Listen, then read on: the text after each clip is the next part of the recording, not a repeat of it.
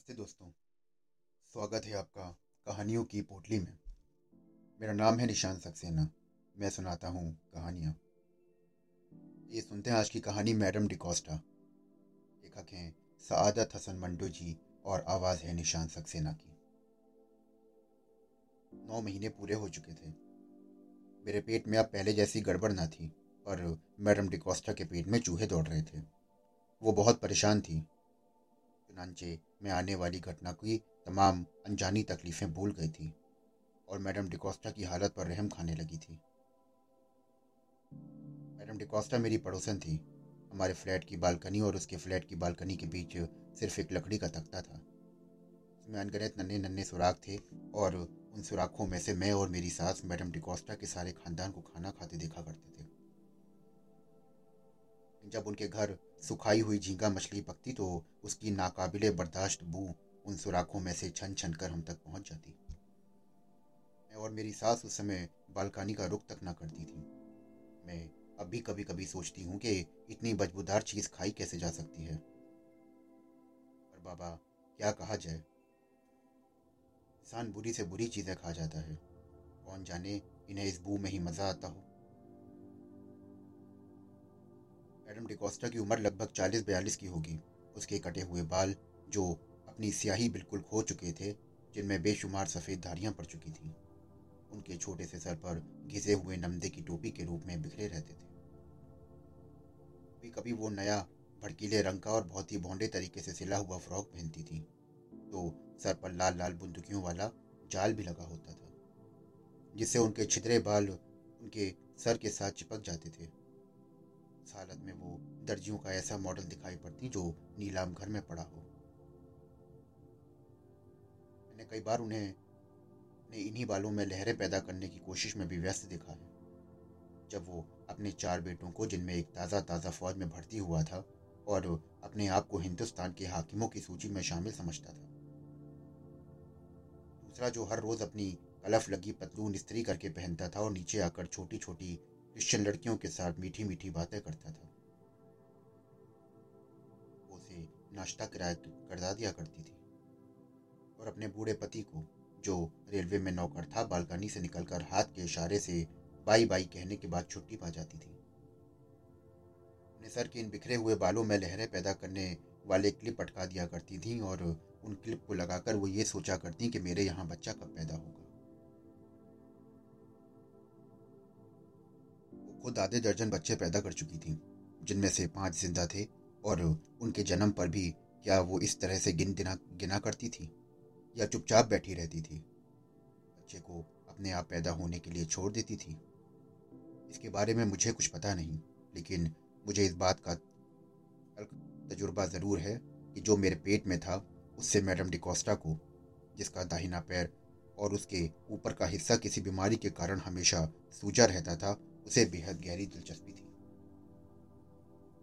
चुनाचे दिन में कई बार बालकनी में से झाँक कर वो मुझे आवाज़ दिया करती थी और ग्रामर की परवाह ना करने वाली अंग्रेज़ी में, जिसे ना बोलना शायद किसी नज़दीक हिंदुस्तान के मौजूदा शासकों का अपमान था, मुझसे कहा करती थी, मैं बोली, आज तुम किधर गया था?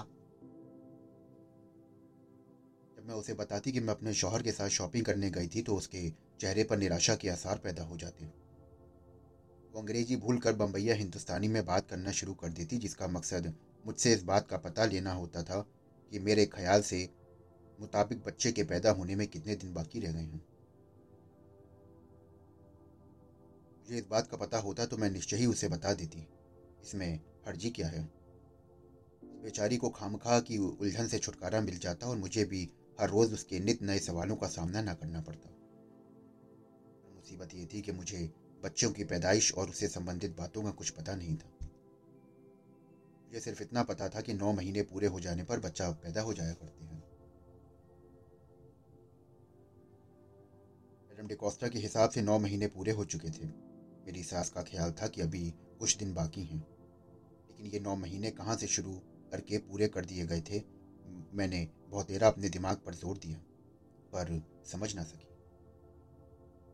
बच्चा मुझे पैदा होने वाला था। शादी मेरी हुई थी, लेकिन सारा बही खाता मैडम डिकोस्टा के पास था। बार मुझे ख्याल आता कि वो मेरी बेपरवाही का नतीजा है। अगर किसी भी छोटी सी नोटबुक में उस कॉपी में ही जो धोबी के हिसाब के लिए बनाई गई थी, मुझे सब तारीखें लिख छोड़ी होती तो कितना अच्छा रहता। इतना तो मुझे याद था और मुझे याद है कि मेरी शादी 26 अप्रैल को हुई थी। यानी 26 की रात को मैं अपने घर की बजाय अपने शौहर के घर में थी।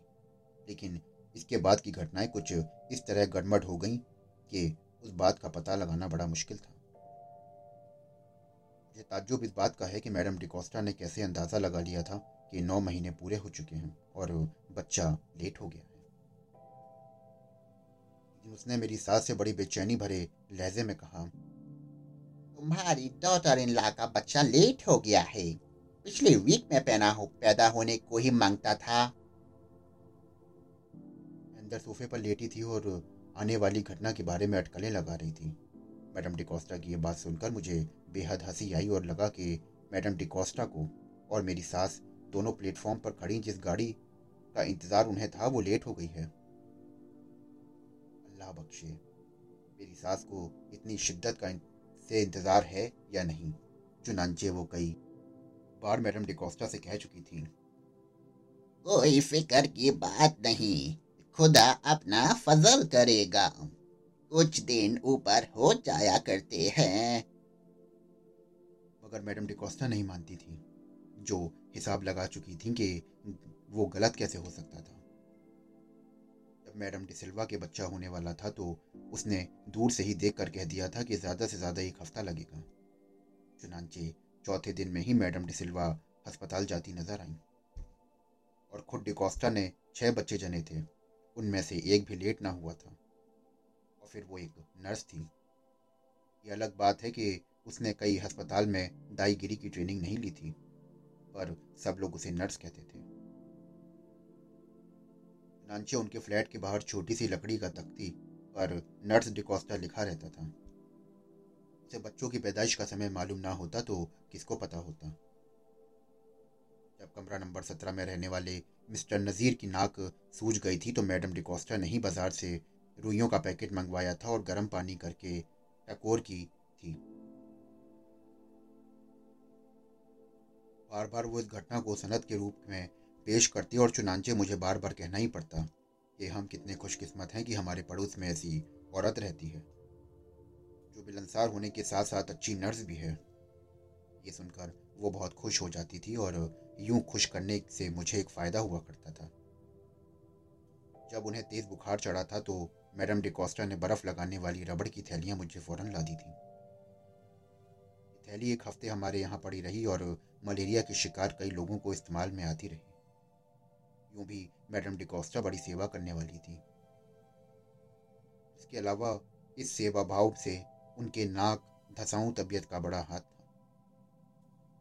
दरअसल वो अपने पड़ोसियों के उन सारे राजों को जानने की बड़ी इच्छुक थी जो वो अपने सीनों में ही रखते थे।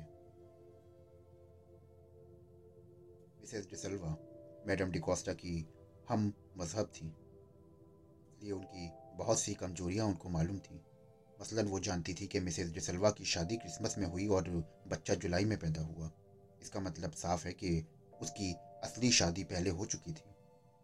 उसको ये भी पता था कि मिसेस डिसिल्वा नाच घरों में जाती है और यूँ बहुत सा रुपया कमाती है। और यह है कि अब वो इतनी सुंदर नहीं रही जितनी कि वो पहले थी। इसलिए उसकी आमदनी भी पहले से कम हो गई है। हमारे सामने जो यहूदी रहा करते थे, उनके बारे में मैडम डिकोस्टा के अलग अलग बयान थे। कभी वो कहती कि मोटी मोजेल जो रात को देर से घर आती है, वो सट्टा खेलती है। और वो ठिकना सा बुढ़ा जो पतलून में, गैलिसों में अंगूठे अटकाए और कोट कंधे पर रखे सुबह घर से निकलता है, वो शाम को लौटता है। वो मोजिल का पुराना दोस्त है। उस बुढ़े के बारे में उसने खोज लगाकर ये मालूम किया था कि वो साबुन बनाता है। इसमें सज्जी बहुत ज़्यादा होती है। दिन उसने हमें बताया कि वो जेल ने अपनी लड़की की, जो कि बहुत सुंदर है और हर रोज़ नीले रंग की जीन्स पहनकर स्कूल जाती थी उस आदमी से मंगनी कर रखी है, जो हर रोज़ एक पारसी को मोटर में लेकर आता है। मैं उस पारसी के बारे में सिर्फ़ इतना जानती हूँ कि उसकी मोटर हमेशा नीचे खड़ी रहती थी और वो मोजल की लड़की के मंगेतर सहित रात वहीं बिताता था। मैडम डिकोस्टा का ये कहना था कि मोजिल की लड़की फ्लोरी का मंगेतर, पारसी का मोटर ड्राइवर है और वो पारसी अपने मोटर ड्राइवर की बहन लिली का आशिक है, जो अपने बहन वॉयलेट समेत उसी फ्लैट में रहती थी। वॉयलेट के संबंध में मैडम डिकोस्टा की राय बेहद खराब थी। वो कहा करती थी कि वो लड़की जो हर समय एक नन्हे से बच्चे को उठाए रहती है, वो बड़ी बुरे कैरेक्टर की है।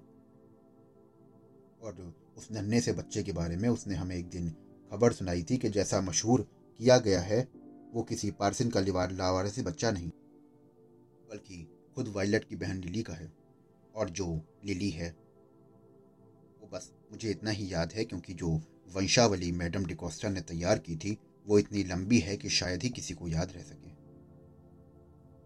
सिर्फ़ आसपास की औरतें और पड़ोस के मर्दों तक मैडम डिकोस्टा की जानकारी सीमित न थी। वो दूसरे मोहल्ले के लोगों के बारे में भी बहुत सी बातें मालूम थी। नानचे, जब वो अपने सूजे हुए पैरों का इलाज कराने की गरज से बाहर जाती तो घर लौटते हुए दूसरे मोहल्ले की बहुत सी खबरें लाती थी। अभी आप सुन रहे थे मैडम डिकोस्टा का पहला पार्ट। आशा करता हूँ कि आपको ये पहला पार्ट बेहद पसंद आया होगा। अगर आप इस कहानी को पूरा सुनना चाहते हैं तो हमारे चैनल को फॉलो करिए, सब्सक्राइब करिए। मिलता हूँ आपसे कहानी के दूसरे भाग के साथ।